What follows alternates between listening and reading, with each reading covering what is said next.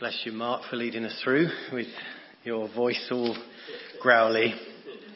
Um, and yes, I can recommend to you, uh, get yourself a high vis vest. It's my new Christmas tradition, my new favourite Christmas tradition high vis vest and, help, vest and help people cross the road. It's amazing. It feels so good. I have missed my calling to be a lollipop man, I think. Um, I would have enjoyed that. It's great. You get to talk to people and hang out. So if you come into the Christmas fair, you'll find me out on the road between the bell and the other side of the road, helping people cross, at least for an hour.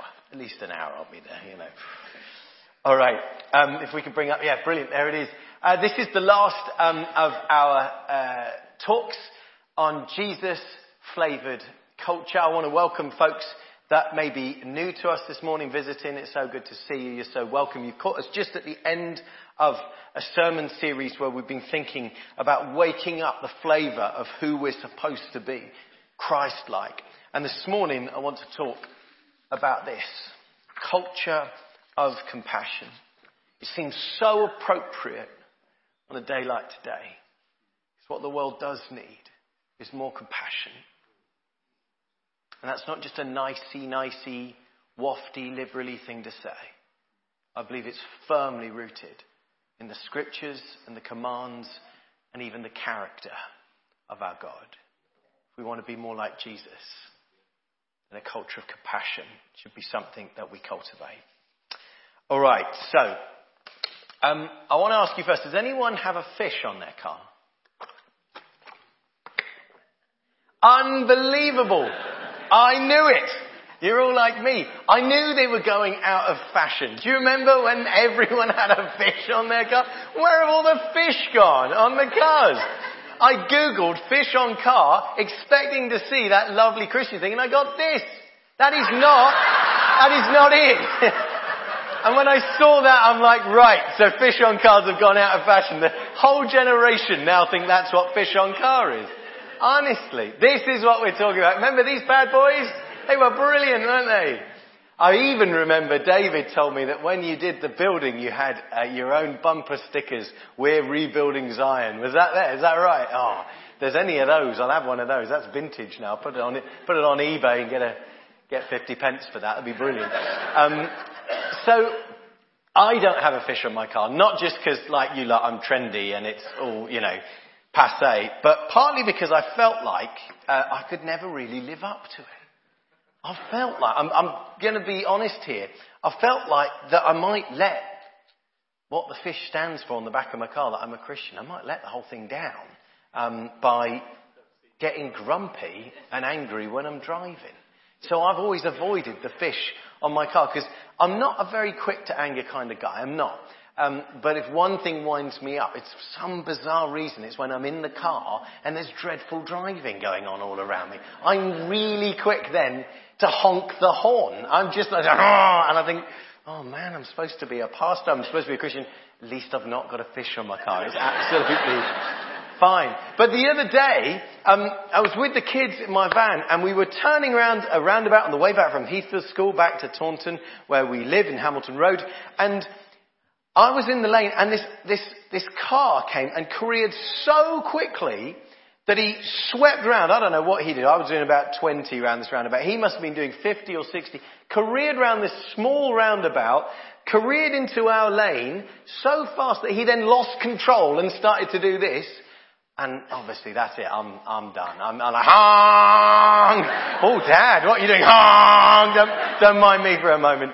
At which point, the guy then put his blinkers on, put his hand out the window to wave. I think he absolutely scared himself silly, if I'm honest, because he was like, I'm really sorry. I was like, okay, it's fine. It's absolutely fine. Well, it was fine until I followed him all the way to the next set of lights, at which point he gets out his mobile phone and starts doing something on the phone, and the lights turn green. Ah! I was not having any of it, I'm telling you. There's one thing oh, that winds me up. It's terrible driving. But if I had a fish on the car and people see some honky, aggressive, grumpy, angry, judgy kind of guy, how does that look as a Christian I remember when I was at school, my friends knew I went to church and knew I was a Christian. Um, And even their parents would do this. It would be the kids and even their parents would want to play, oh, if I ever said anything a bit silly or was a bit naughty or, uh, you know, did something wrong, well, you're a Christian. You're not supposed to be like that, are you? Eh? And I used to hate it. You're a Christian. You should be goody goody two shoes. You should never uh, be doing anything like this. And I felt the weight of it, and I didn't really like it that much. But funny enough, they were kind of right. They kind of were looking at me going, well, this guy says he's a Christian. He's supposed to be different. And in that small way, they were right. We are supposed to be different. You see, I've met Christians along my journey trying to work out my faith and following Jesus for the last 20 odd years that have been very proud of not being different. Oh, I'm just an ordinary kind of guy. I love to swear and muck about and it's all good and whatever. I don't know why I've got some dodgy London accent. On. all right, there, son, all right. I'm the Artful Dodger. Yeah, um, they're not like that. Um, but I remember hearing them at first. It sounded attractive, especially when I was young. Oh, you can be a Christian, be really cool, like swear and stuff. And I thought, no, they've kind of missed something here. It's not supposed to be like that. You see, the world that's so hurting doesn't need us to be more like them. It needs us to be more like Jesus. We want to reach out to a hurting world, we don't be more like a hurting world, but more like Jesus. And that's what we've been thinking about in this series as we've been thinking about this Christ-like culture, different like Jesus. And we've gone through the idea of the culture of welcome. It was quite a radical one. It stirred up slightly in us because it's not easy to welcome radically, especially when it costs us.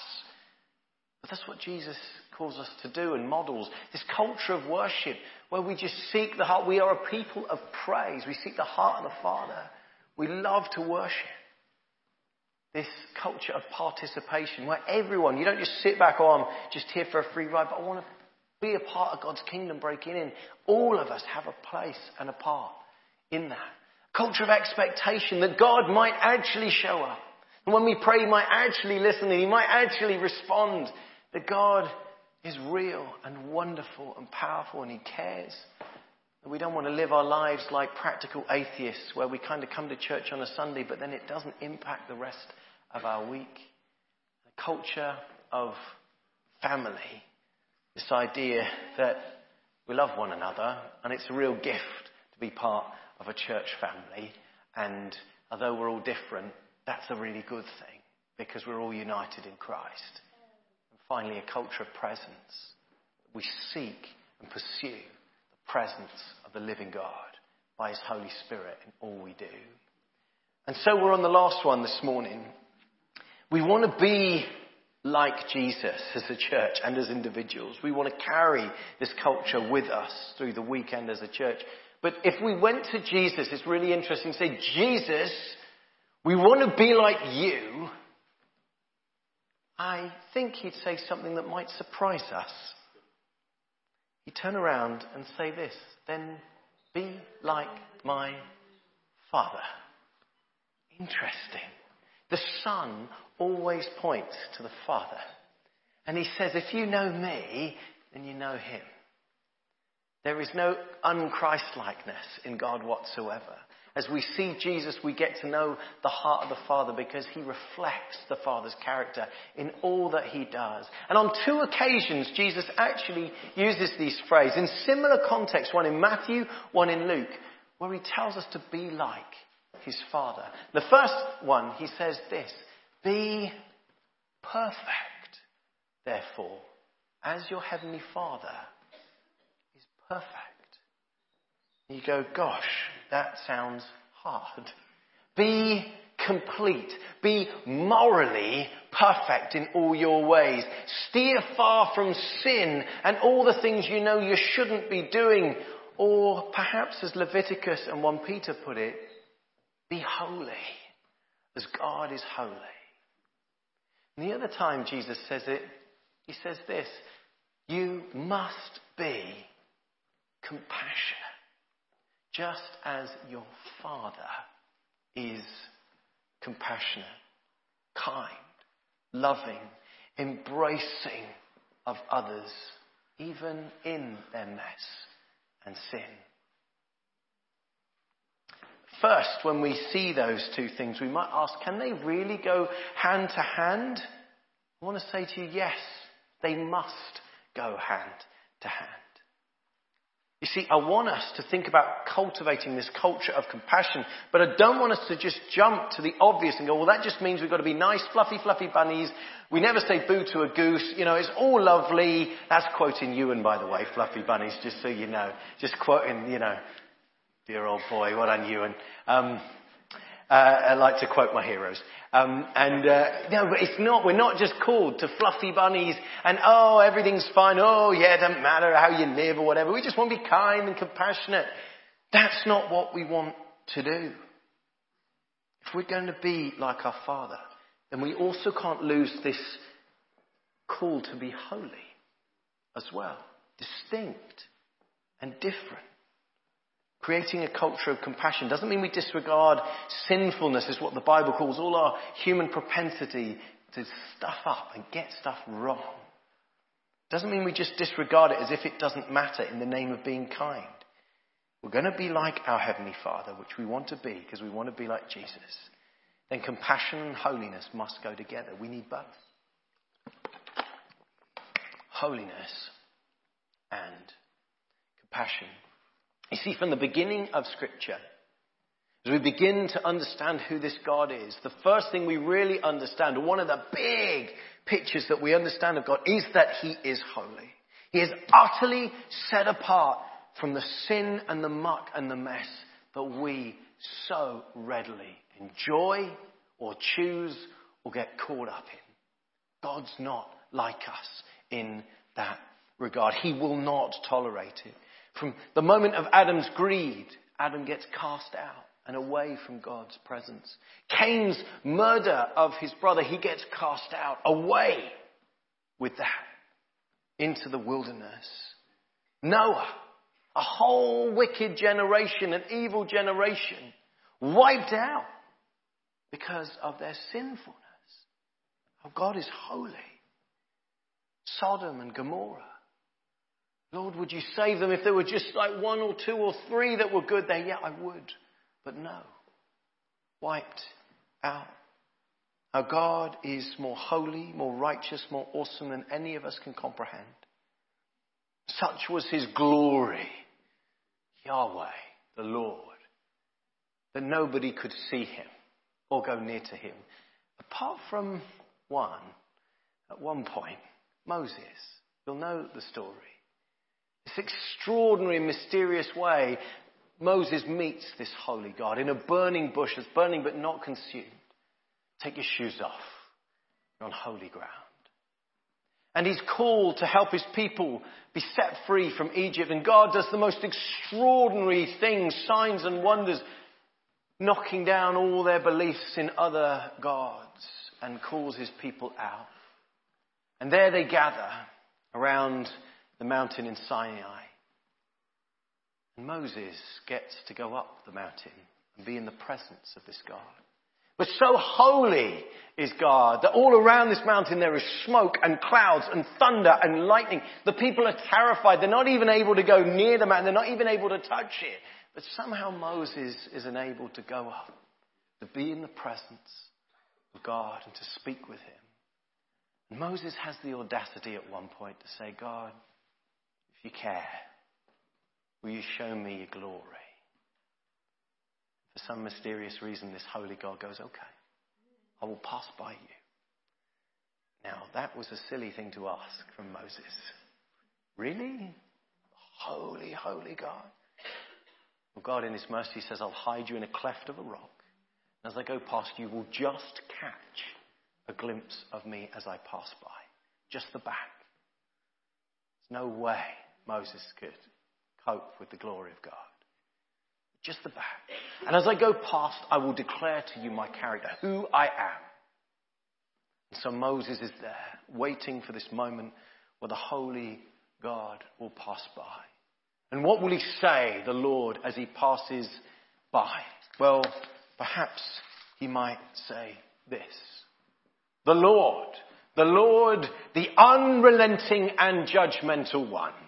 Quick to anger and abounding in ongoing disgust. It's not what he says, is it? That's not scripture. This is what he says. The Lord, the Lord, the compassionate and gracious God, slow to anger, abounding in love and faithfulness, maintaining love to thousands, and forgiving wickedness, rebellion, and sin. Isn't it extraordinary when we hear who our God really is? The word compassionate used here is the Hebrew word rakam, and it's derived from the word for womb, rekem, as well. And in this way, God's saying, I'm a God with this motherly, tender care and love for the vulnerable and the hurting and the struggling. I have compassion. It's the first thing he says. He is the God of judgment and holiness. And yet he shows mercy and compassion to the broken and the frightened and the sinful. But there is yet. Because as he passes by, he also says this, yet, yet Moses. He does not leave the guilty unpunished. He punishes the children and their children for the sin of the parents to the third and fourth generation. And we go, oh, oh, I don't know if I like that bit. Could you have just stopped, Matt, at the previous bit? holiness and compassion. Compassion and holiness together and inseparable. Here is the one who rightly judges wickedness, allows no excuse for sin, for greed, for hatred, for murder. He condemns it, he stands against it, and yet here is the one who is compassionate to repentant sinners. Here is the one who is gentle to the broken, kind to the sorrowful, who provides for the vulnerable. Here is our loving Heavenly Father. Friends, understanding God's immense compassion doesn't require us to remove God's holiness. If anything, hear this this morning. His compassion is all the more extraordinary when we realize just how holy He is. If I was just to tell you, be kind, be compassionate, be nice, we'd have skipped too far too quickly. Our holy God, by his very character, who cannot look at or tolerate sin, who stands against its corrupting, foul, and vile nature in every way, yet still has compassion on sinful, broken people in our world today.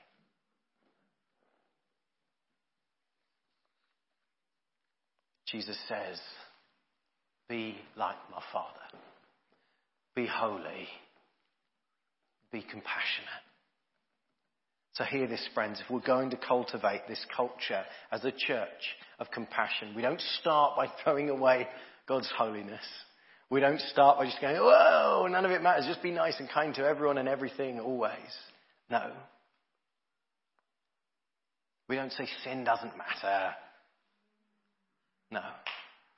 Does. Yet cultivating a culture of compassion does require us to root out the toxic religious culture of isolationism of self-righteousness, of judgmentalism, and of condemnation. That's what we need to do if we're going to have this culture of compassion. Because condemning the culture of religious elitism was the very culture that Jesus over and over again stood against so forcefully in his teaching. He challenged so powerfully with his compassion. Judge, Jesus said, and you'll be judged. Condemn and you'll be condemned. They're not my words, they're his. Gosh. Instead, when you see someone and call them enemy, and you want to just push them as far away, I want you to pray for them, Jesus said. Really? Pray for those who are persecuting you. Care for the widow. Reach out to the leper. Welcome in the outcast. Feed the hungry.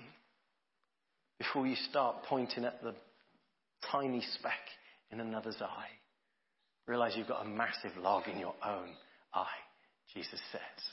He couldn't have made it clearer. We just focus on how holy and perfect and wonderful we are if we're not careful. We become victim to the culture of condemnation. Jesus stands against it. He says, no, that's not how it's supposed to be.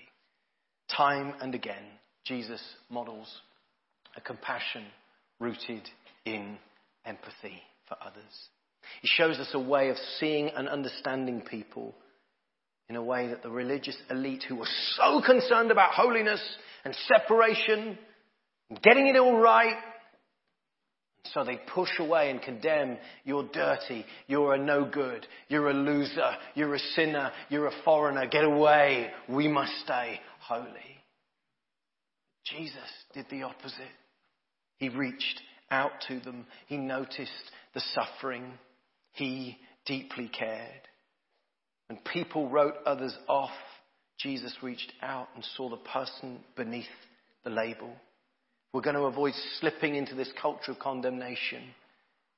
Then we need this deep sense of empathy and understanding for others. We need to really see their hurt, to understand their struggle, to understand that no matter who they are, what title they have, what socioeconomic background, race, gender, sex, whatever it is, that here is another human being made just like me in the image of God who's struggling. In fact, author Frederick Buechner, a minister, describes what it means to have compassion in this way.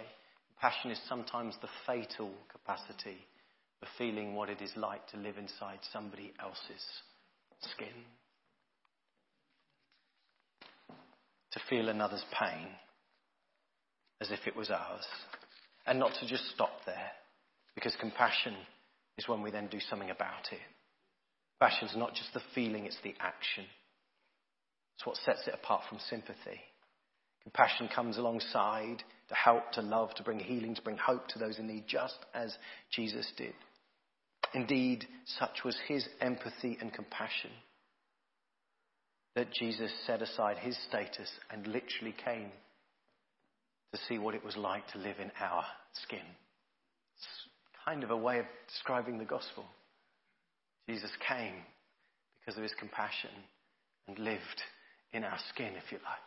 He became human. He walked in our mess and he did something about our plight. So in today's passage, we're just going to change gear a minute here. I just want us to enter in for a moment into this lady's skin, if you like, to walk in her shoes for a moment, to have empathy. We have no name, no age. We don't know where she's from, but we can assume she must have been visiting or living in Jerusalem at the time. We know nothing about her family, her children, her upbringing, her social class. We don't know her struggles, her history, her hopes, or her dreams. We don't know who her friends were, what made her laugh or cry, nor how she's ended up in the broken mess and terrifying ordeal that we read about in these verses. But what we do know is that she is in a mess. Who she was with, we don't know. But we know she's been caught in adultery. Can you imagine how everything must have been like a blur for her? Since the moment the temple guards burst in, dragged her half naked, kicking and protesting out of the house and onto the street. Can you feel the burns on her arms as they roughly grab her and manhandle her down, the, down towards the temple and how along the way she begins to realize that she's in real and life threatening trouble? Can you imagine the sickening fear inside?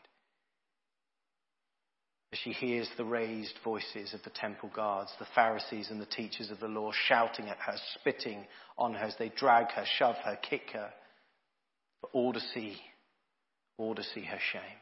You're filthy, you're scum, you're a sinner, you're going to die, kill her, stone her. She doesn't deserve to live. Take her to the temple courts. No, we're going to take her to the rabbi. We're going to take her to Jesus. Perhaps she wonders if there's any way she can run or escape or whether she could plead with the guards to let her off, but there is no way out of this. She's been caught in the very act. Witnesses are shouting her crime to all who will listen. She's broken the holy law of Moses. The consequences are clear. Both the man and women are to be put to death. Her mind may have turned to the fate that lay ahead. Violence that we can't imagine as they would bind her and start to throw rocks and heavy stones at her, blow after agonizing blow, broken bones, blood, searing pain, until one, if she's lucky, might hit her skull and knock her out. Imagine how her heart must have been racing as they brought her into the presence of the one who would now judge her. She fell to the ground in despair as they threw her before Rabbi, before Jesus. Here, through the noise of shouting, one of the Pharisees loudly declares, Teacher, this woman was caught in the act of adultery. The law of Moses commands us to stone such women. Now what do you say? You can hear the gasps of horror, the whispered voices of judgment as those who've been milling around beforehand begin to take in what she's done. With head lowered and eyes cast low, all you can see through the hair and the tears is the dust on the ground and the feet of the religious teacher who now holds your life in your hands. Powerless, darkness, guilt, shame, despair, violence, and imminent death. You don't look up, you don't speak, heavy breathing, heart racing, head down. You only fear like you've never feared before. This is what it's like to be in her skin right now. You see, in this moment, you know you deserve judgment. Flung before this judge, caught in the depths of the sin.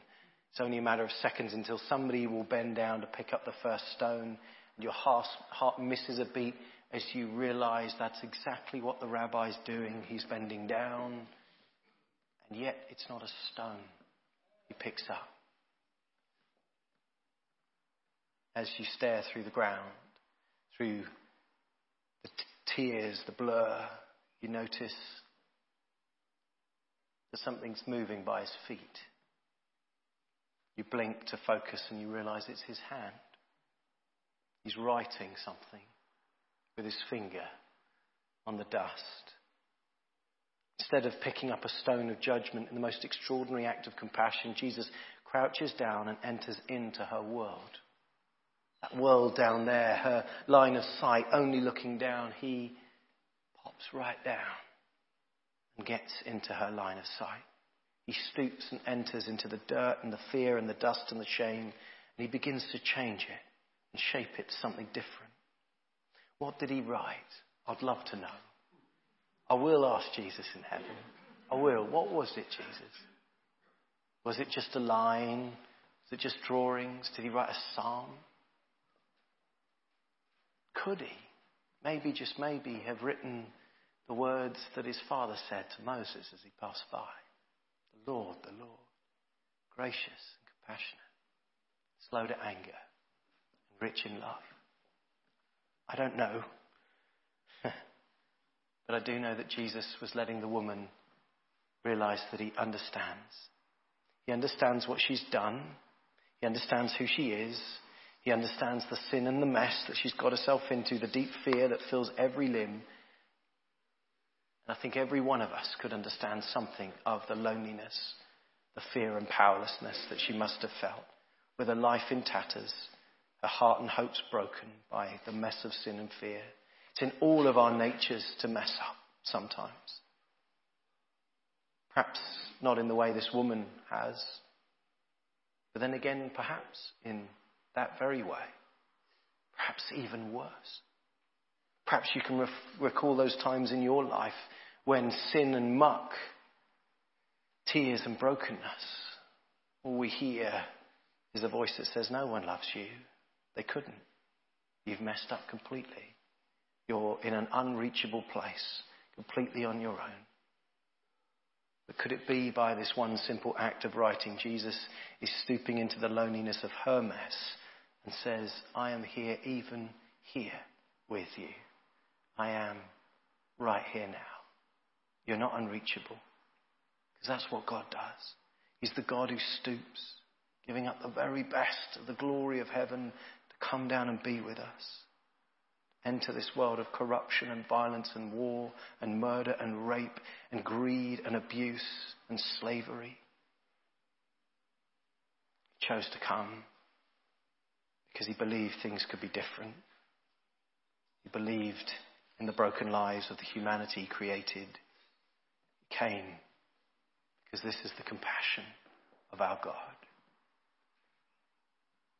There is a Saviour, friends. Hear it this morning. Maybe this is what you need to hear. Who comes down to your level, enters your mess, your sin, and your despair.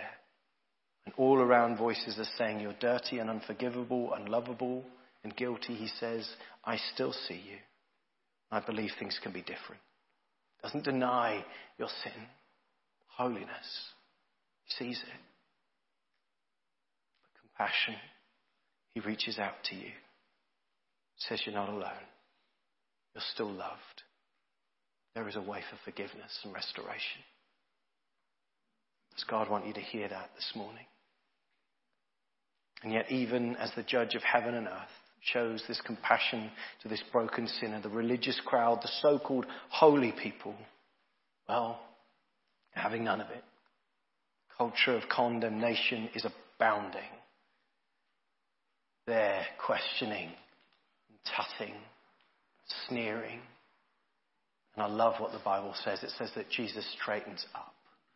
He's like, I'm not having this anymore. He squares up, if you like, to them. He's had enough.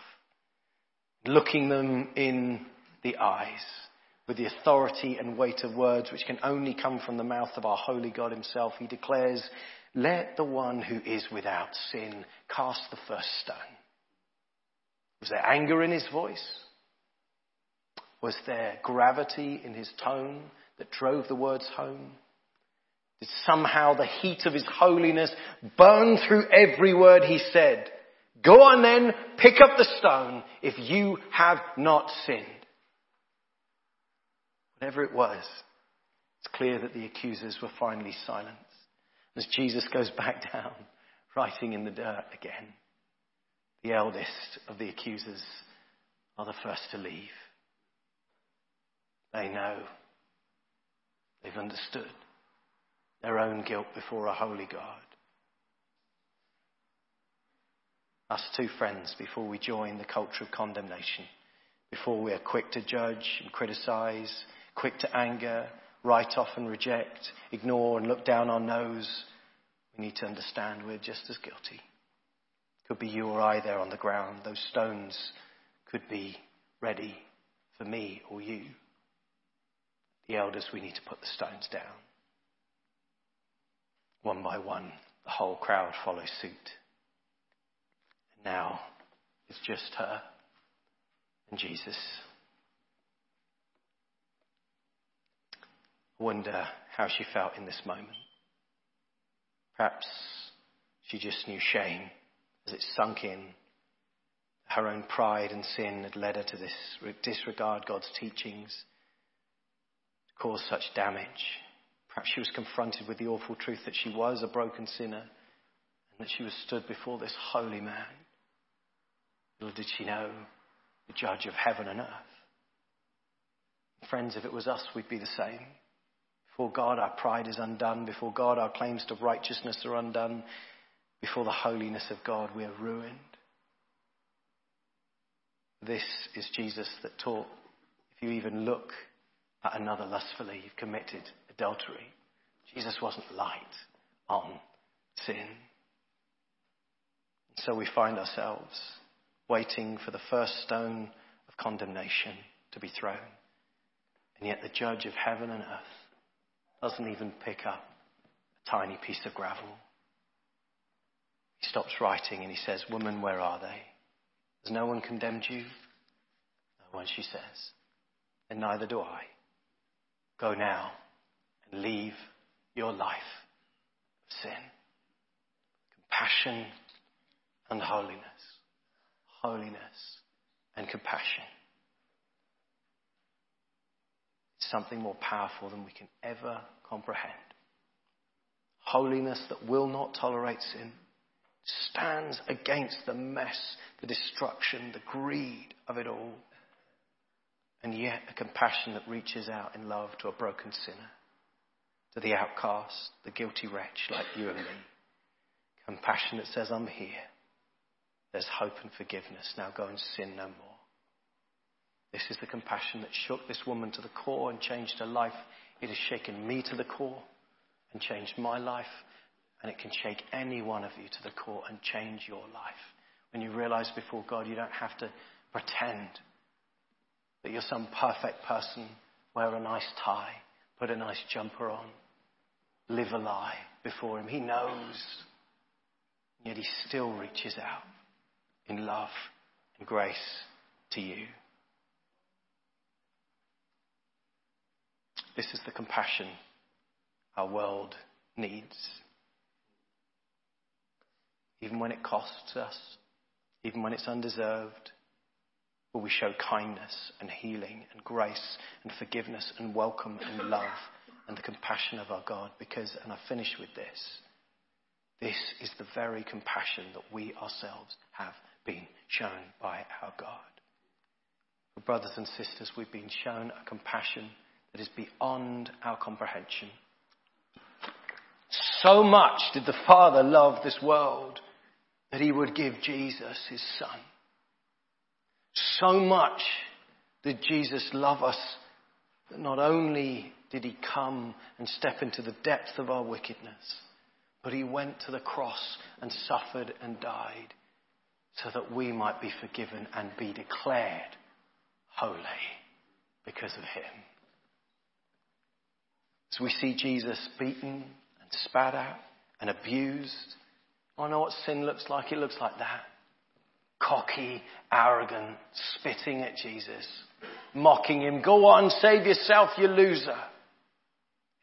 So filthy ugly as he's suffering and gasping for breath. The perfect one, the one who made us and loves us beyond measure, writhing in agony. All we can do is laugh. And yet, with his final breaths, Jesus declares this, and I still can't comprehend it. Father, forgive them. They don't know what they're doing. Holiness and compassion. I sat behind my wheel honking at that guy, quick to anger, quick to judge. Did I know him? No. Did I know what he was going through? No. Was he having a family crisis? Was he contacting someone on the phone? I don't know. I'll never know. Maybe he was just being stupid. But I was quick to anger, quick to condemn.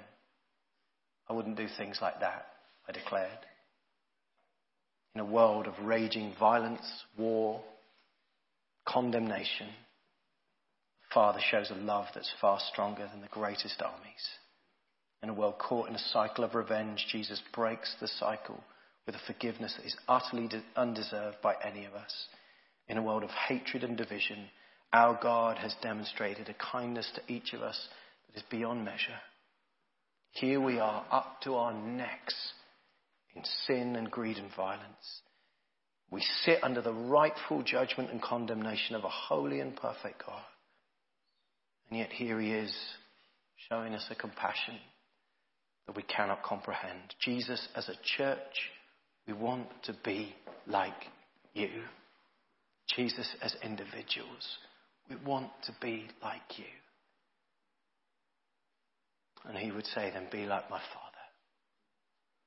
Be holy, just as he is. Be compassionate, just as he is. Holy Spirit, help us, I pray. Amen.